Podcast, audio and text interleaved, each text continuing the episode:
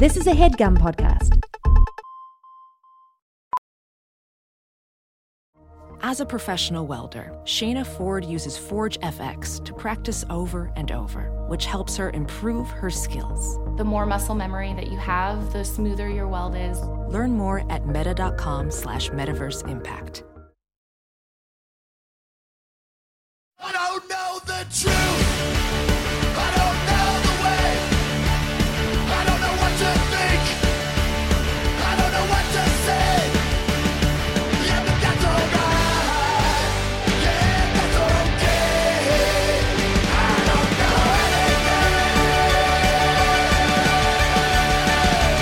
Hello and welcome to Factually. I'm Adam Conover. Thank you so much for joining me once again. Let's just jump right into it because we have an important issue to talk about today. You know, for my entire life, the Democratic Party has been saying that if Americans don't vote for them, Roe versus Wade is going to be overturned. That's been their pitch for basically, you know, all of the decades that I've been on this earth. If you do not vote for Democrats, Roe versus Wade is going bye bye. And that was seemed like somewhat of an uh, apocalyptic prediction, right? Like not impossible, but you know, often the misty future, like maybe it could happen one day, but you know, that's just what they're saying to get everybody riled up. It didn't seem super likely that a right that was bestowed by the Supreme Court could be overturned that easily, or that at least there were a lot of steps between us and that reality. But, uh, you know, lately that reality has seemed a lot closer to our daily lives. In fact, we might be on the verge of stepping over that precipice as we speak. It really does seem like the end of Roe may be upon us, and that the right to have an abortion, the right to choose whether or not you're going to have a child, may no longer be guaranteed in American society. Early this month, the Supreme Court refused to block a, uh, let's be generous and say creative Texas bill, perhaps insanely creative Texas bill, that virtually banned abortion in the state using very complicated legal means. We'll get into those in the interview upcoming. And there's another case out of Mississippi that is going to be on the court's docket very soon, and the outcome of that case could determine whether or not Roe is totally overturned by just June of next year. Now, Abortion has existed in this country in something of a legal limbo for years.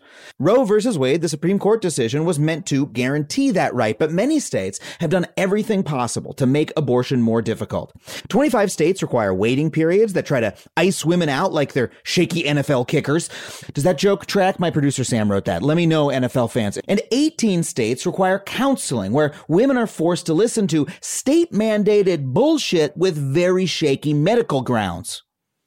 And in some states in the South, well, forget about Roe, abortion is already incredibly difficult no matter what the Supreme Court says. The entire state of Mississippi has only one abortion provider.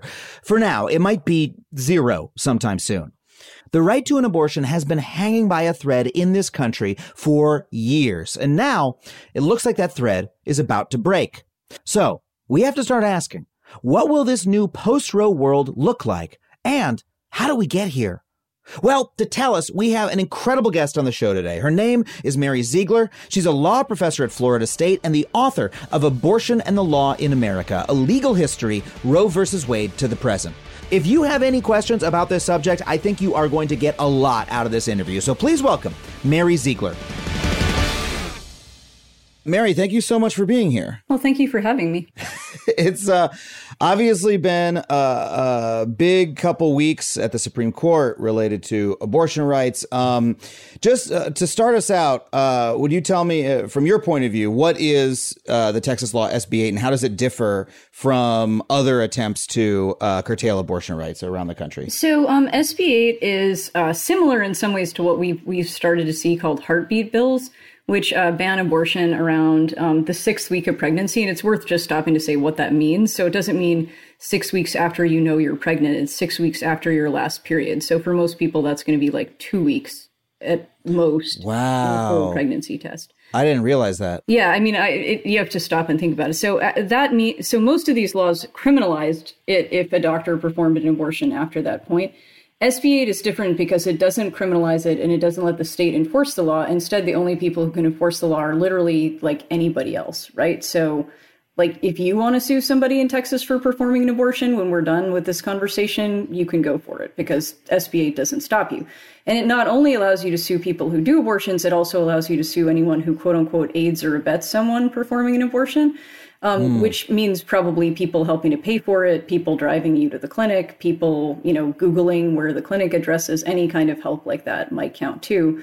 It lets those folks get um, a minimum of $10,000 it lets them get their attorney's fees paid for. Um, if you are sued, you can't get your attorney's fees. So it creates a pretty big incentive for people to end abortion in Texas. Yeah, a profit incentive too. Like you could literally, uh, in the same way that, you know, I know from working in the entertainment industry, there are like, uh, you know, firms that will, uh, you know, sue for copyright infringement or things like that, that sort of have a business model of let's look for this particular type of infringement. We know we can win this type of case over and over again. Mm-hmm. We can build a business on suing on these grounds because we know how it works. Uh, this sort of creates the same kind of industry in Texas in a way. Is that right? Yeah, I think that's right. Um, and so obviously, some of the people bringing these lawsuits are going to be, you know, anti-abortion activists who don't like probably don't even need a financial incentive, right? They would just do this for fun. But it does mm. incentivize all kinds of other people, like the people who um, wrote the law mentioned the idea that people like family members, right, might report on one another to get money, or neighbors, or people in the same church or community. So it, it definitely wow. creates a profit, profit motive. And one of the things as you're talking that hadn't occurred to me before you started explaining this is that this is being done through the civil courts, right? That this yeah. is not uh, it's not a criminal violation. You're not going to go to jail. Uh, you're not going to have that type of trial. It's instead our other legal system, the the civil courts, which is operate according to different rules, right? I mean, wh- why choose that method and what is the impact of doing it that way? I think there are probably two big reasons. Number one is that Texas didn't want to get sued and lose. So if you um, if you're somebody violates your civil rights and it, they violate your constitutional rights and you challenge that and you win, you can get your lawyer's fees paid for. And if your case goes all the way up to the Supreme Court, that gets really expensive. So Texas lost a Supreme Court decision in 2016 and had to pay 2.5 million in lawyers' fees. So Texas wow. was done, didn't want to do that anymore. So they were saying if, if we're not the ones enforcing the law, then we're immune from a lawsuit, which is the way US law works. The only way you can sue a state is if a state official is enforcing an unconstitutional law.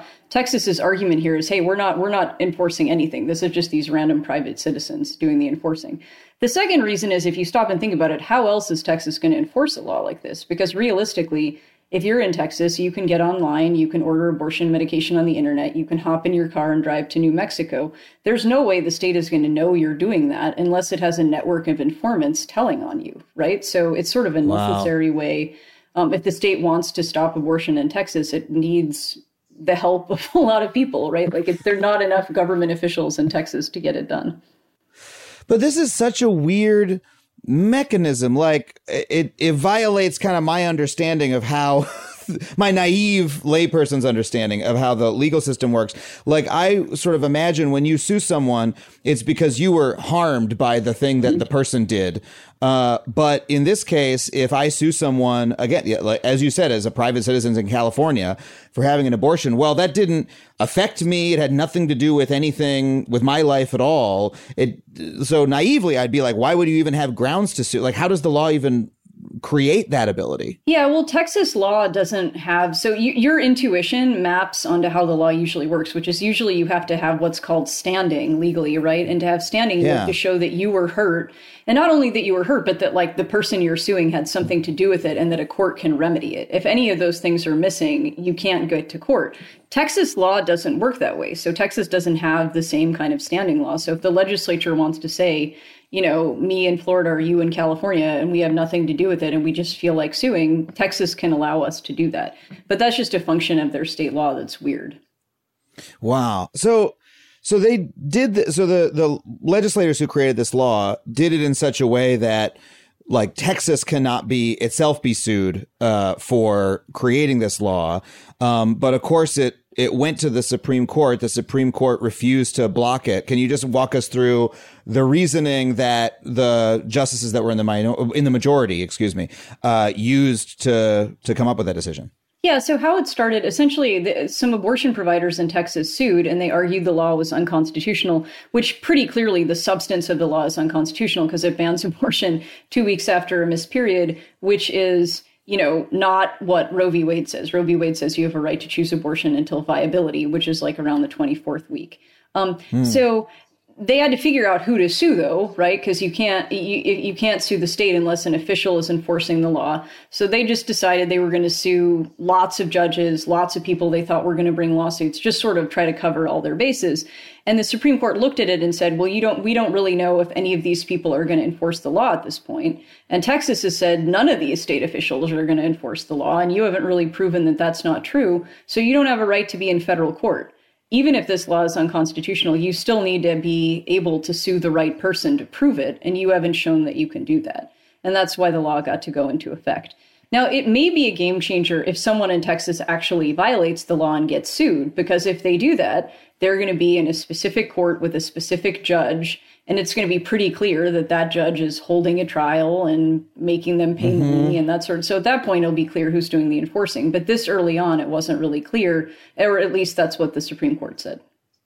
And so, uh, all right, so the Supreme Court said, whoa, this is such a crazy law that, like, we don't know how to handle it. Like, you're someone's, they're trying to sue to stop it, but, like, wow, oh, we can't even tell who's enforcing this thing. But because they, uh, because they decided not to block the law, like abortion clinics in Texas had to close for fear of being sued. So it, even though you're saying at a later date this could come up again once it like becomes more clear, it's had an immediate impact now in Texas. Right. So what's happened in effect is that most abortion providers, or pretty much all abortion providers, have said we're not going to violate this law because we don't want to pay, you know, tens or hundreds of thousands of dollars. We don't want to get, you know, court orders shutting us down we don't want to have to pay all these people's attorney's fees, so we're just not going to perform abortions um, at all, other than in the first two weeks after people find out they're pregnant. In, in practice, that means about 85 to 90 percent of the abortions that were happening in Texas have been stopped. Um, and Wow. that's so unless somebody is willing to challenge the law, eff- eff- effectively, like get caught and get sued, there's not going to be that kind of challenge. And then to make matters even more complicated, the US Supreme Court is hearing a case that could overrule Roe v. Wade later this year and could potentially have eliminated, you know, Roe v. Wade entirely by the summer of 2022. Okay, let's come to that case in a second because that case I know a lot less about, and, and I really want to, uh, you to break it down for me. But just returning to the, to the Texas law for a moment, based on what you've told me, it sounds like it's just a cleverly crafted law that is has sort of created its own loophole. That Right. uh, they've they've tried method A, that was shut down. Method B, method C, method D, method E. Now they're on to method X or whatever, and Yeah. they they crafted it in such a way that uh, it's got this really weird enforcement mechanism. In and it was just strange enough that the Supreme Court threw up their hands at it because when someone tried to t- tried to bring it to them, it, it was like, oh well, the person enforcing this law is like a phantasm; it's a ghost. Like uh, I don't know, we you can't see the person behind the curtain, therefore you know we can't do anything about it. Um, like it's almost a legal fiction in a way. I mean, how do you how do you characterize like this this law and how it works? Well, I mean, the law was definitely clever. Um, it was designed to do just what it did. And it actually started weirdly. There's a small town called Waskom, Texas, that has a couple thousand people living in it. And the dry run for this law was there. Um, and that city wanted to ban abortion. And lawyers and the anti-abortion movement were like, "Well, that's great, but we don't want you to get. You don't have any money, so if you get sued and have to pay other people's attorneys' fees, you know, the city of Waskom, Texas, is not just rolling in money, so that wasn't going to end well. So they thought, okay, let's, you know, the solution is you pass the law and then you don't enforce it, and then no one can sue you. And they tried that, and then wanted to expand it out um, to the state level.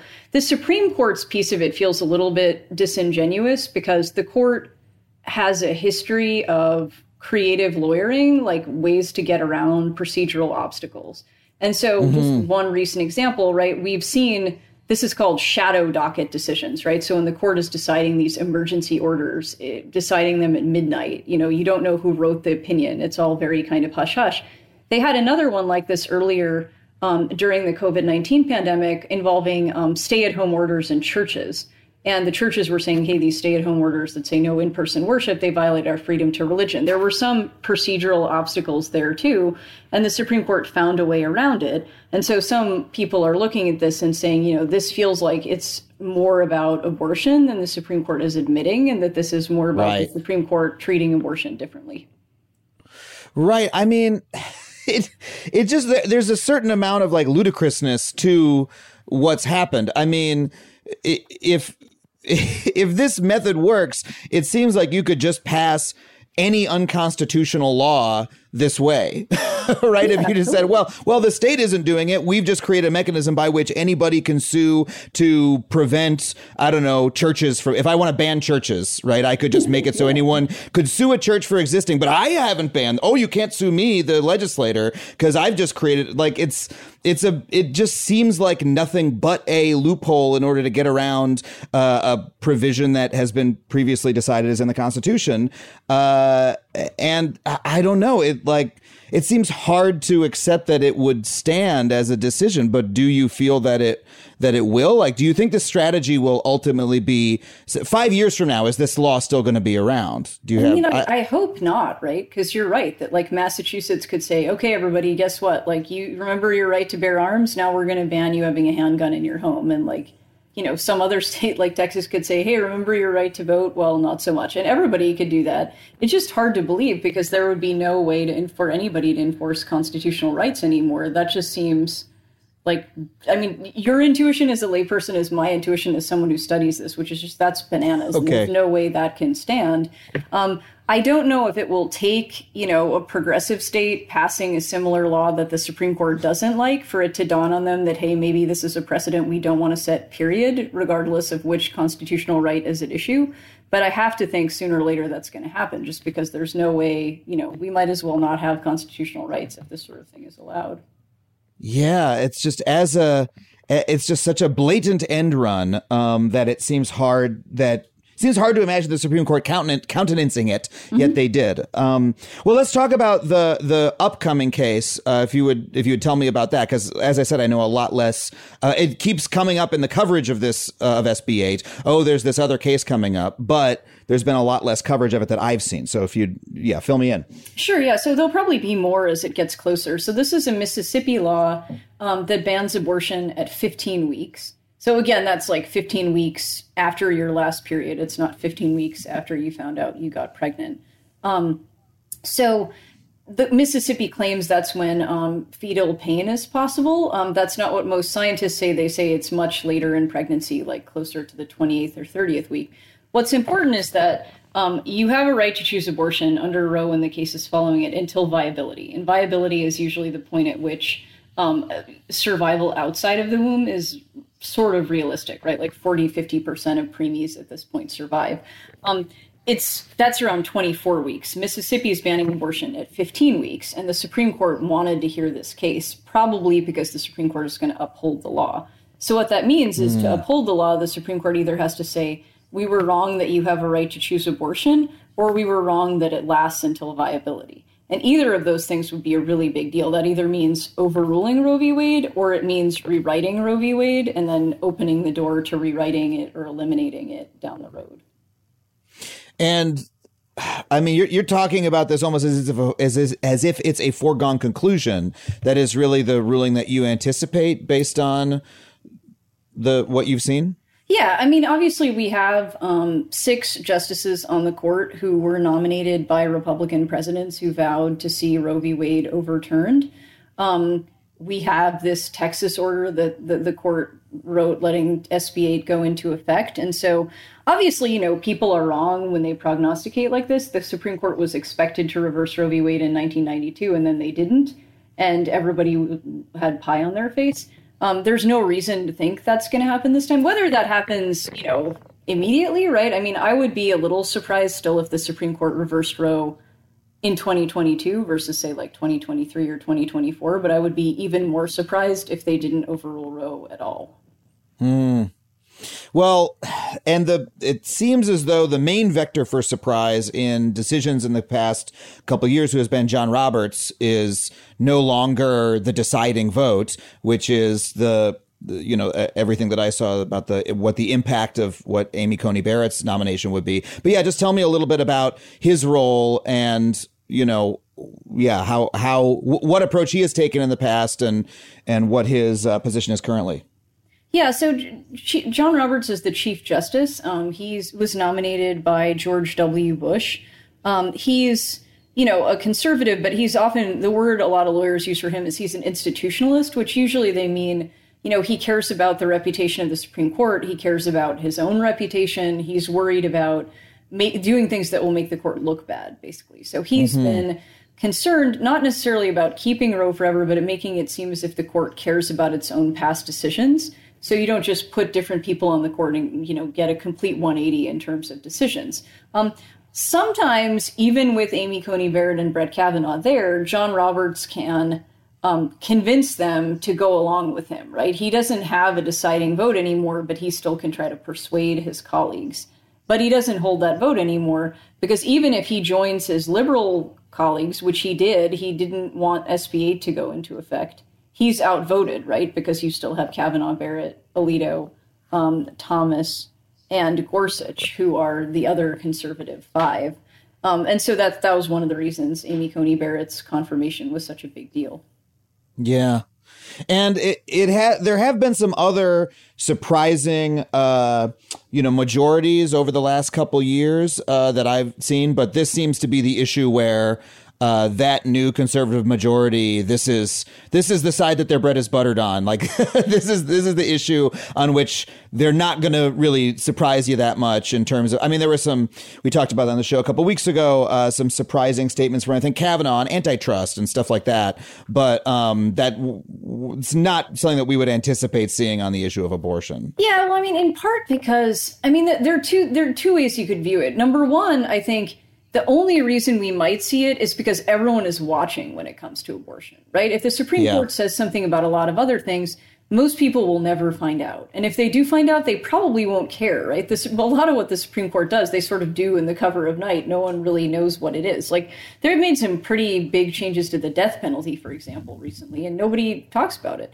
But with abortion, wow. it's like everybody cares. So they may be a little more reluctant to pull the trigger because they, they know that the fallout could be much bigger. On the other hand, because abortion is a big deal, these people have been screened you know, in no small part to overrule Roe, right? So if the people who invested all this time and all this money and whatever into picking these specific people to serve on the court, you know, they would have to have made a pretty big error in judgment if these justices decide not to overrule Roe. Yeah, and so it sounds like the the surprises that we may see or the debates that they're going to have are going to be about tactics of how they how, how they decide to go about uh, uh, achieving their goal of overturning Roe. Maybe they say in the Mississippi case, uh, not yet, but how about next year? Something like yeah. that, because oh, we think it'll look better next year. Something along those lines. Yeah, I think that's right. I think that um, there's going to be even the Texas order, as technical as it was, felt like it wasn't just being written to lawyers. It felt like it was being written to everybody, right? I think they don't. Mm. And then since then, um, Stephen Breyer Amy Coney Barrett and Clarence Thomas have all been giving talks saying, hey, you know, we're not politicians, guys. We're not partisans. You shouldn't think of us that way. So clearly there's some awareness that everybody thinks they are partisans, which is why they have to say they're not all the time. So if that's true, I think you're more likely to see them kind of make the case to the public about why they're getting rid of Roe over a period of time, maybe over like a couple of Supreme Court decisions, a couple of years to sort of soften the blow when it happens. I could be wrong about that, right? Because there's a contingent of conservatives on this court who really don't care about political. Like Clarence Thomas could care less about political. Like he probably enjoys pissing people off, is my impression. So he's, you know, if if he's the, his voice is ascendant in this conservative coalition, they'll overrule Roe right away. Um, I'm not sure if Amy Coney Barrett and Brett Kavanaugh, who are like probably the swing justices in this equation, if they're all the way to Thomas's end of things. And if they're not, then we may see a lot more, you know, kind of throat clearing and case making before the court gets around to overruling Roe in a year or two. Wow. Uh, well, let's talk about what happens when that happens. I mean, that's been presented for my lifetime as being kind of an apocalyptic endgame, right? Roe is Roe is overturned. Uh, and that's the thing that you know generations of Democratic activists have have been running you know elections on. That we have to make sure this doesn't happen. Um, you're presenting it as, hey, we are we can be pretty certain this is going to happen. What happens when that happens, and then what happens next? like like what what do you anticipate the new legal regime nationally around abortion to be if uh, Roe is overturned? So most likely we'd see we've already seen a little of this, right? Where there's sort of um, pretty sharp differences between different states when it comes to abortion. We'd see a, a pretty dramatic increase in that. So roughly between about 20 and 25 states would probably ban all or most abortions. Um, there'd obviously be some blue states that w- won't ban abortions and may even try try to take steps that to make abortion more accessible. And then there'll be people, um, there'll be states rather in the middle that are kind of like the proverbial battleground states where we won't really know ahead of time what's going to happen. Mm-hmm. That, of course, won't be the end point, though, because you have um, pro choice folks who are saying if the Supreme Court overrules Roe, we're going to push really hard to change the Supreme Court, whether that's term limits for Supreme Court justices, whether that's adding Supreme Court justices. They're going to push for federal legislation protecting abortion rights. They're going to push state legislation protecting abortion rights. And then on the flip side, the people who are opposed to abortion have already telegraphed that what they're going to do is go up to the Supreme Court and say, hey, guess what? Abortion is actually unconstitutional. Um, ah. And the argument is essentially that, you know, a fetus or unborn child is a person under the 14th Amendment of the Constitution. And if that's a person, that person has rights, and abortion is unconstitutional everywhere, right? So that means you can't have an illegal abortion in California any more than you can in Alabama. So overruling Roe is going to just be sort of like a, a chapter in the conflict. It won't be sort of like the end of the story as much as it would be a really big deal because we'd be looking at, you know, pretty serious um, criminal penalties, you know, in a lot of states. Yeah, and that's that goes a lot further even than what we're seeing in Texas because again that's a law that makes it a civil you know a civil penalty that you could be sued um, but doesn't criminalize the act of getting an abortion right? The Texas law doesn't mean that a woman who gets an abortion will you know face any jail time or prison or anything like that. It means the person who gives the abortion can be sued for such and such an amount of money um, but yeah, what, but if Roe is uh, overturned, it'll like the door will be open to passing laws that will make it literally illegal to right. to for a person to receive an abortion. Right. I mean, at the moment, um, people in the right to life movement are arguing they don't want to do that, and they're arguing that women and pregnant people are victims of abortion. Um, I don't know how long that's going to last, and the reason I say that is because of medication abortion. Right. So if all you need to do to have an abortion in a state where abortion is legal is get abortion medication on the internet, then, you know, if Texas bans abortion and they say, okay, we're going to try to go after the doctor who mailed you the abortion medication, that person's probably in a place like California, or maybe they're not even in the United States. Or, you know, you go after the company that made it. You know, that's not going to work either because California is not going to ship that doctor to Texas to face criminal prosecution for something that isn't wrong in California.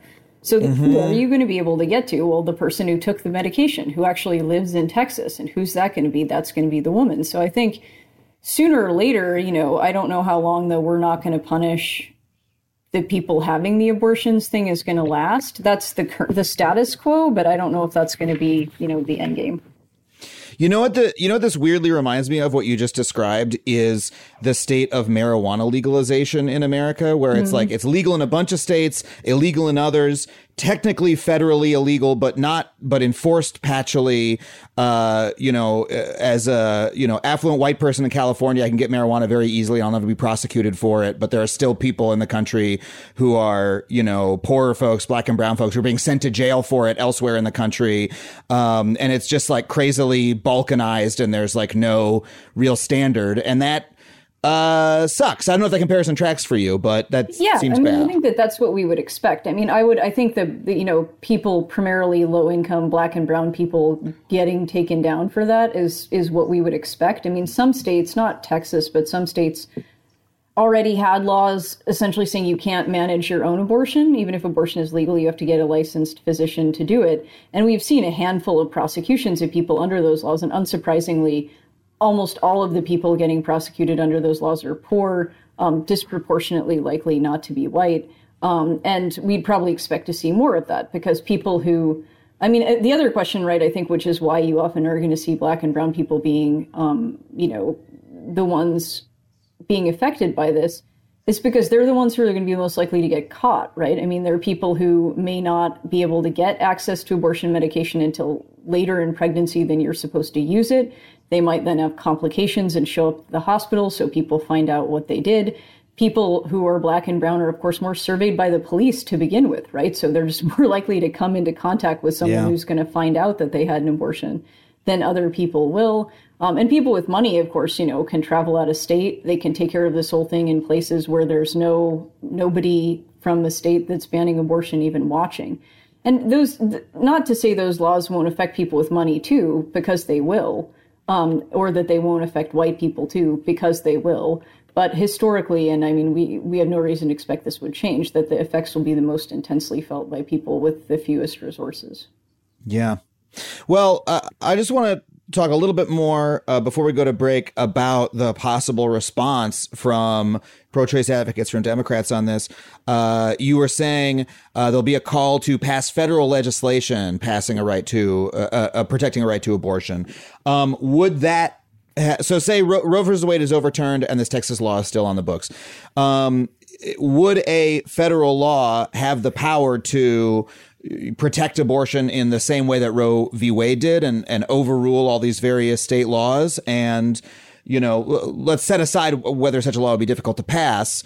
You know, do you think it would stand up to, you know, legal scrutiny afterwards? Like, what do you think the prospects are for that strategy? I mean, the the ch- the problem, obviously, unsurprisingly, is that that law, if there was a challenge to the law, which there would be, the challenge would go to the same U.S. Supreme Court we're expecting to reverse Roe. And the question there would be more, you know, does Congress have the authority to pass this law in the first place? And if you, you kind of probably something that would feel vaguely familiar to people is, you know, that all the legal challenges to Obamacare, right? You know, mm-hmm. the question about whether Congress had the power to do that. And, you know, Congress only has a limited number of, of kind of hooks it can hang its hat on when it comes to why it can legislate, right? It can do it to raise revenue under the tax power. It can do it you know, to regulate interstate commerce. It can do it um, limited ways to enforce rights. The rights thing is going to probably be out if the Supreme Court says there's no right to choose abortion. Congress isn't going to be able to disagree. And this Supreme Court has tended to interpret the other two ways you can go pretty narrowly. So it may be difficult if there is a federal law, um, you know, to enforce it if this is the Supreme Court we're going to have, which is why I think there's going to be more serious conversations about changing the court because as long as this court is there, a lot of the other options at the federal level are going to be difficult to pursue.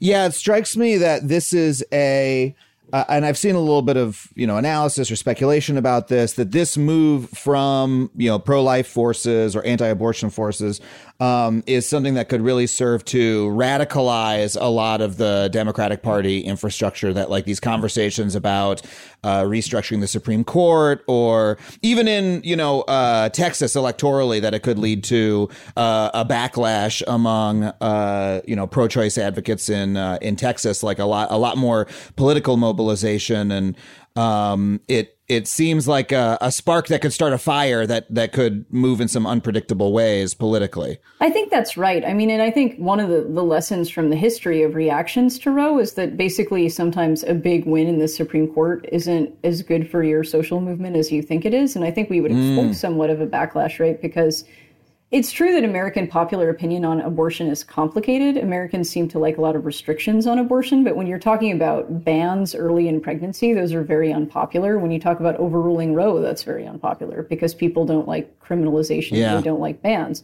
And what we're going to get if Roe is gone is obviously Roe being gone, which isn't going to be popular, and criminalization and bans, which aren't going to be popular. So you would expect there to be a backlash simply because, you know, lots of data tell us that that's not what most Americans want. The only thing that might make that not happen is simply if there's just so much other crazy crap going on in the world that people don't have the bandwidth to care about abortion, right? I mean, because of the pandemic or whatever other Right. disaster of the day is happening. But barring something like that, that's absolutely what we would expect. Well, no, it's true though that this is one of the you know the the Supreme Court decision uh, was you know one of the most momentous you know legal decisions or you know of the past decade uh, where you know this is like a big bit of constitutional history happening. And it fell off the very top of the New York Times you know webpage after a couple days you know and it was it was you know sort of sort of on row two right? Um so that well, because there's so much other crazy shit happening. So that's a great point. But I want to get more into the history of this conflict, these competing movements. But we got to take a really quick break. We'll be right back with more Mary Ziegler.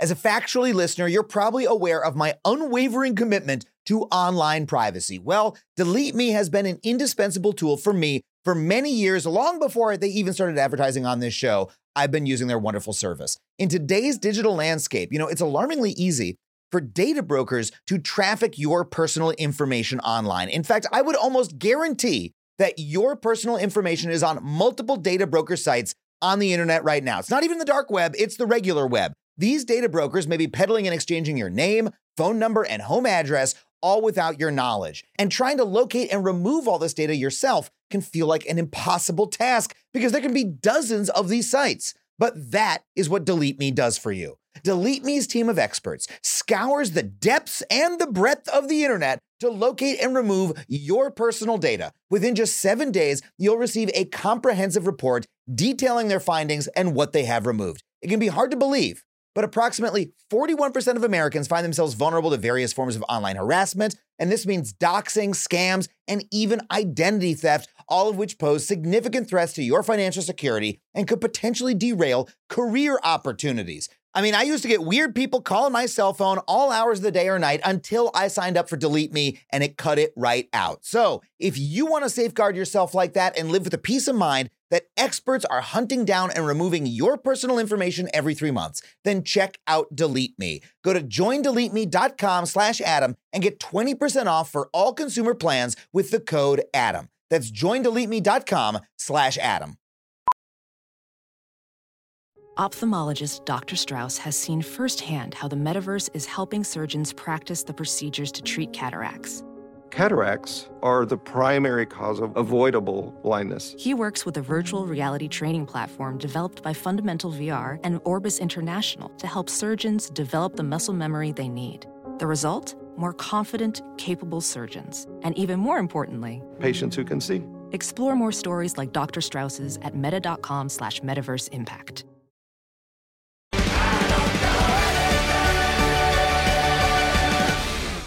Okay, we're back with Mary Ziegler. Um, so I want to learn more about the history of you know how we got to this place. Um, like when, uh, it because it strikes me that you know looking at this Texas law that this was must have been the result of constant iteration on you know from anti-abortion activists of how do we pass something that will allow us to ban abortion? Thing a didn't work thing b didn't work thing c didn't work.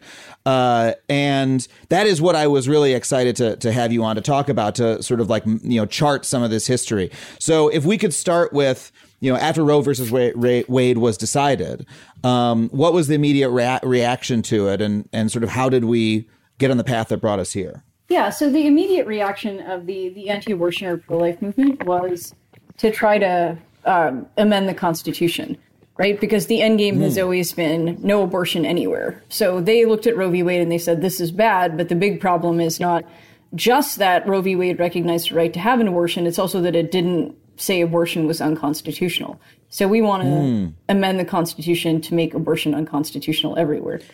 So um, was that was was there a movement trying to make abortion unconstitutional before Roe v. Wade was decided? I didn't realize. that. No, um, before Roe v. Wade was decided, the anti-abortion movement thought they didn't need to do that because they thought or- abortion already was unconstitutional. Right? Their position mm. was that's what the Constitution has always said.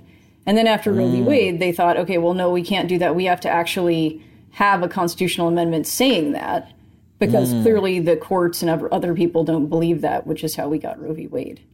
Um, so that goes on for a while, and then people in the anti-abortion movement re- realize what other social movements have learned, which is that you can't really amend the U.S. Constitution anymore. Like, if you wanted to amend the U.S. Constitution to say like Friday is more fun than Monday, like it wouldn't work. Like, it just has been a complete dead end.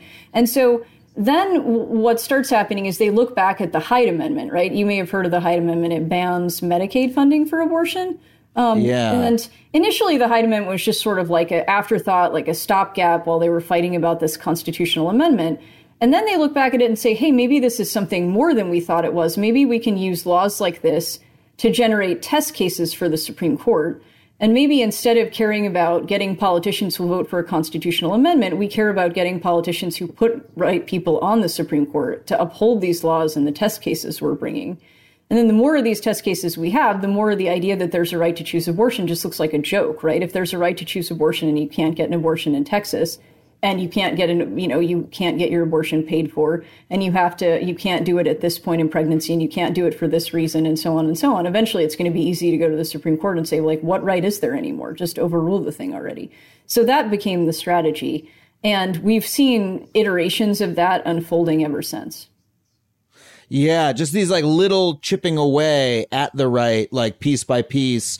Um, and I mean, I've I've honestly even heard that argument from folks who are pro-choice, but are saying, well, I I feel like I've heard this that like, well, you know, when Roe is overturned, like, is it going to be that big of a difference because the right to abortion, like, functionally doesn't exist in so many states already that you know it's uh, you know this apocalyptic framing maybe isn't right because we're already in the bad timeline, right? We're already in the world in which abortion is much harder to get than you know a, uh stricter reading of Roe would would allow it to be. Therefore, it's not like we're gonna suddenly enter some new universe once once Roe is overturned. I don't know if you agree with that with that frame. I don't know if I do either. It's just sort of a sentiment I've heard out there. I mean, it's kind of a yes and no type of thing. So obviously, the fact that the, the reality is that there are a lot of states where there's already only one abortion clinic and like a couple thousand abortions happening every year.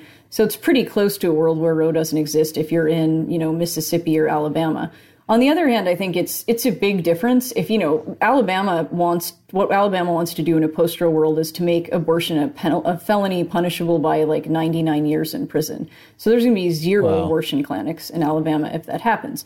The other reason it matters is that, as I mentioned, the end game is to go to the Supreme Court that's this conservative and say abortion is unconstitutional. There's no way you're going to get that if technically there's a right to choose abortion. Like then that's in mutually mm-hmm. exclude. You can't that and a right to life are mutually exclusive, and that's what I mean. So you need to have a, a, for- a decision formally saying Roe v. Wade is dead to get to that next step of saying abortion is unconstitutional, and that's you know I don't know if that's going to happen. I'm not sure if that's going to happen, but I, I think with the Supreme Court, it's not out of the question, and so I think that's that's another reason it matters, and it probably also matters to states like Florida, right? Florida is Um, one of the states with the highest rates of abortion and the highest numbers of abortion, but it's a purple state. And so things like the Supreme Court signaling, you know, it's go time to Ron DeSantis might make a difference because in Florida, you know, Republicans are not as sure what to do as they are in places like Alabama that are more homogeneously opposed to abortion. So I think that there may be those sort of in between states that will care more if Roe is gone, and we may see Yeah. bigger, you know, bigger swings that are more consequential too in terms of um, people who are ha- in places like Alabama when they're getting abortions. Guess where they're going? Right, they're going to these purple states in their regions like Florida. Right. Right, they're driving. They're driving a couple miles. I mean, if you live in the center of Alabama, that means you have less access than if you live on the border. But uh, yeah, you know, we we don't. Uh, we're we're not going to start checking cars on the border to make sure people aren't getting abortions, or I don't know. Maybe, maybe we will. But it, it really is interesting again that like you know, Texas is often described as being a purple state or a future purple state because it has these, you know, extremely deep blue pockets uh, that are extremely populous, and you know, the state is uh, those parts of the state are growing faster than the rural areas, et cetera, et cetera. And uh, you know, I just saw some reporting today that like, oh, Ron DeSantis maybe doesn't want to do an SB 8 style bill because he's worried about the impact. You know, they have to consider that in Florida about galvanizing the opposition. And in Texas, they might have they might have done that. It, mm-hmm. it, it is interesting that that law happened in Texas and not in a place like Alabama, where the you know the Republican leaders are a little bit more protected. Yeah, I mean Texas is weird that way. I think it has a lot to do with Texas's anti-abortion movement. So um, th- there's within the anti-abortion movement, there are people who identify themselves as pro-life who tend to be in favor of you know whatever they can get basically whether it's restrictions or bans. And then there are people who call themselves abolitionists. And abolitionists mean you know we're going to ban abortion right now. And if that means we're going to break the law and go to jail for it like oh well you know we're going to do it anyway and the abolitionists in Texas have been kind of like a thorn in the side of a lot of the GOP legislators there because every time mm. the GOP legislators try to do anything with abortion, these abolitionist people show up and complain and testify against it and lobby people to vote against bills that limit abortion. And so I think there was a push on the right in Texas for legislation that did something um, right now. So I think one way to view this is this is not about what most voters in Texas want. It's about what you know, the perception about what conservative voters in Texas want and the fact that it was making them, you know, to the extent you say mainstream, but is making the Texas legislators look bad in the eyes of their most conservative constituents that they weren't doing more. And so they felt compelled to do that, even if, you know, polling data is going to tell you people in Texas probably don't want a ban at six weeks. Yeah, so this law is really aimed at those most conservative or most uh, let's take conservative out of it. The it's aimed at the most radical activists on the anti-abortion issue uh, and and placating them basically. Yeah, I think that's right. Well, uh, one thing we actually haven't talked about yet is uh, who are who is the anti-abortion movement? Like, you, you, know, who are the you know who makes up this movement? It strikes me as really interesting that you know we have so many uh, social movements that are eventually dis- determined by the Supreme Court, um, where you know look at look at same-sex marriage, right? Big big debate in America, lots of very entrenched positions, but Supreme Court made a decision, and now you know uh, we're coming up on a decade later. It's like there's a lot less argument about it, right? It's like you, you, know the sort of the issue slowly gets sort of put to bed and it stops being so rancorous. Um, whereas the opposite happened uh, in this case, uh, in the case of Roe v. Wade, where the the issue is finally decided and the uh, the conflict only gets more extreme, um, and it doesn't seem like you know anyone's going to be convinced uh, a decade from now. Similarly, um, why is that, and and you know who makes up the this movement? Well, so historically, the anti-abortion movement's been a kind of combination of um, it was historically predominantly Catholic, which isn't to say that all Catholics are opposed to abortion, but if you went far enough back in time, all of the people who were opposed to abortion were Catholic. Um, mm. Early enough on, uh, evangelical Protestants, who are often who we think about when we think about the anti-abortion movement, were not a part of the anti-abortion movement in part because they weren't comfortable with Catholics. Um, so mm. even the, the Southern Baptist Convention, which is the largest Baptist denomination in the world, um, was opposed to what it called abortion on demand until the early 80s, but not, and this is even after Roe, right? But was not opposed to abortion, period. Um, they were mm. okay with rape and incest and that sort of stuff. Um, and so that only changed in the 80s. So it was in the 80s that you began to see a lot of evangelical Protestants joining the movement and in some ways kind of dominating the movement. I think probably the face of the, the anti abortion movement now is, is white and evangelical for the most part. And that isn't to say there are not lots of Catholics, there are people who are not white who are opposed to abortion.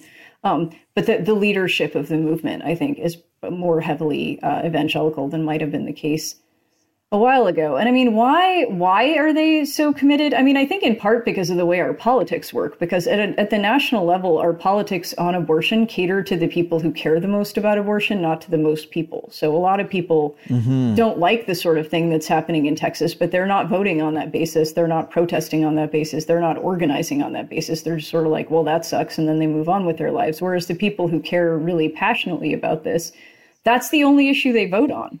You know, they'll vote for people yeah. they don't like, don't respect, who are going to screw them economically, and like that's fine as long as they have the right position on abortion. So that's what that's what politicians are trying to do. They're trying to cater. And I think on the other side too, if you're trying to be fair about it, you know, Democrats are catering to the most pro-choice people because those are the people who are going to vote based on that, right? So yeah, um, that means we have a sort of weird zero-sum debate where we could never have a settlement like what you see in Europe, for example. In a lot of European countries, abortion's pretty available and even paid for for the first 12 weeks of pregnancy. And then after that, you have to have some kind of health justification. That would Hmm. probably work for a lot of Americans because that's roughly tracks when most people think uh, when approval of legal abortion is the highest and when people actually have abortions, right? Um, Yeah. and especially if there were exceptions after that for like health threats and situations like that. Um, no one is ever going to see that happen because no party is going to support that.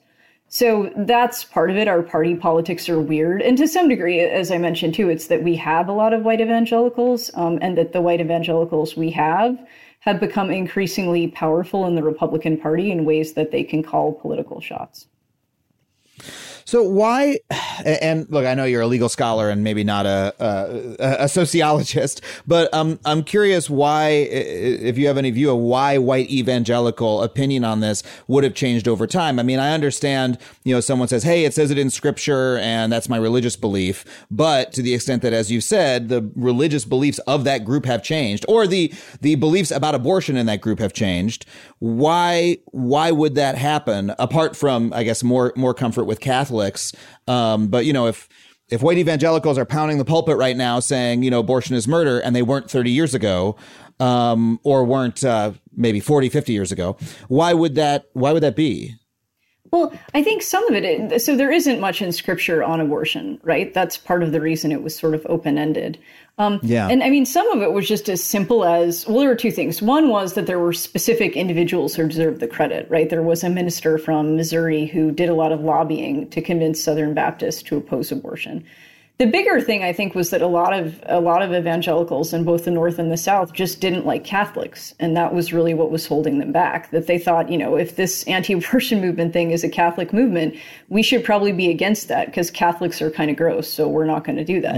Um, and I think over time, um, especially during the Ronald Reagan era, it became clear to conservative Catholics and conservative evangelicals and conservative Mormons and conservative Orthodox Jews and other conservatives of different faiths or no faith at all that if you could overcome these sort of denominational and religious differences, that you could create a much more powerful political coalition. So eventually, um, I think Catholics and evangelicals who had been mutually sort of suspicious of one another just got over it because the the benefits on the other side were so great.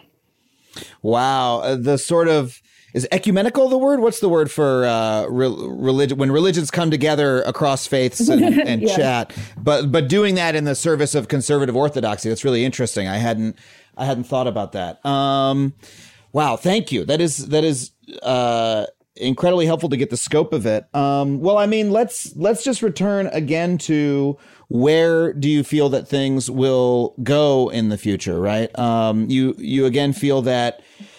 Roe versus Wade will be overturned. I'm sure that there are folks listening who, uh, you know, are a little bit stunned and maybe feel hopeless by that. You, you know that uh, uh, that that conclusion. Um, where, you know, where do you feel that things will go, and where where should people be putting their energy? You know. I mean, I think in the short term, probably the most important thing to focus on is um, on state legislatures. I think, especially if you're listening to this and you consider yourself a progressive, you probably don't know or care much about your state legislature. Conservatives have been way better at playing that game in recent decades than progressives have. And if Roe is gone in the short term, unless we're talking about reforming the Supreme Court or whatever, most of the action is going to be at the state level. That's true if you live in a, in a swing state where it's not clear what your abortion policy is going to be. It's true if you live in a conservative state because conservative legislators are going to need to have some kind of reason not to include like the morning after pill or not to punish people who have abortions if they're not going to do it. And it's even going to be true in progressive states because progressive states are going to have to think about whether they want to pass laws that make it easier for people out of state to come to their state to have abortions. So, you know, getting informed about state legislatures in your state, you know, knowing who you're voting for, actually organizing to do something about those elections if you're volunteering. I think even protesting helps because to some degree, all these people may be telling you they don't care about politics, including the Supreme Court, but we have lots of reasons to think that isn't true. And Yeah. probably the biggest thing is just to remember, like, this isn't going to be over if the Supreme Court is, is, is deciding Roe is gone. Because, of course, we know in 1973 that Harry Blackmun, who wrote the Roe opinion, had all this stuff in his papers essentially saying, we're going to write this opinion, it's going to be done, right? We're going to settle the abortion debate, it's going to be great. And here we are 50 years later, still talking about this. So I have a feeling that, you know, Clarence Thomas is going to coffee with people right now saying, guys, it's going to be great. We're going to settle the abortion debate. And we're, we know that how that movie ends because we've seen it before. So if that's something you don't like the sound of, you shouldn't feel, you know, powerless because we've seen when the shoe's on the other foot how that goes, right? So you can do the same kind of thing where you can protest on the streets, you can organize, you can lobby, you can vote, you can donate money. And there are a lot of ways that that would make a difference. Yeah, it's been a recurring theme on this show that there's so many issues and conflicts that are framed to us as well once this happens it'll be too late but in reality you know the struggle never ends whether it's climate change whether it's abortion rights whether it's whether it's anything else that we're you know we'll wake up on that day and there'll be more battles to fight and and you know more progress to make um well, uh, Mary, I, I- can't thank you enough for, for walking us through all this. This is this has really helped me understand the issue a lot better. Uh, yeah, th- thank you so much for being here. Yeah, my pleasure.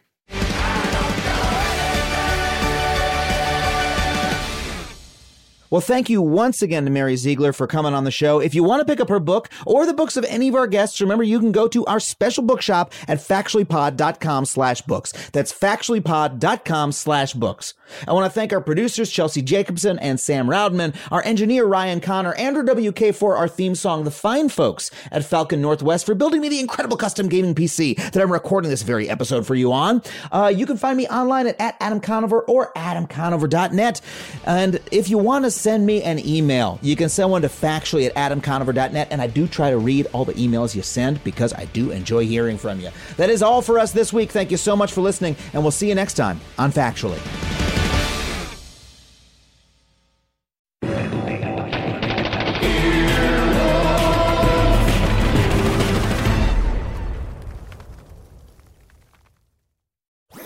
That was a headgum podcast.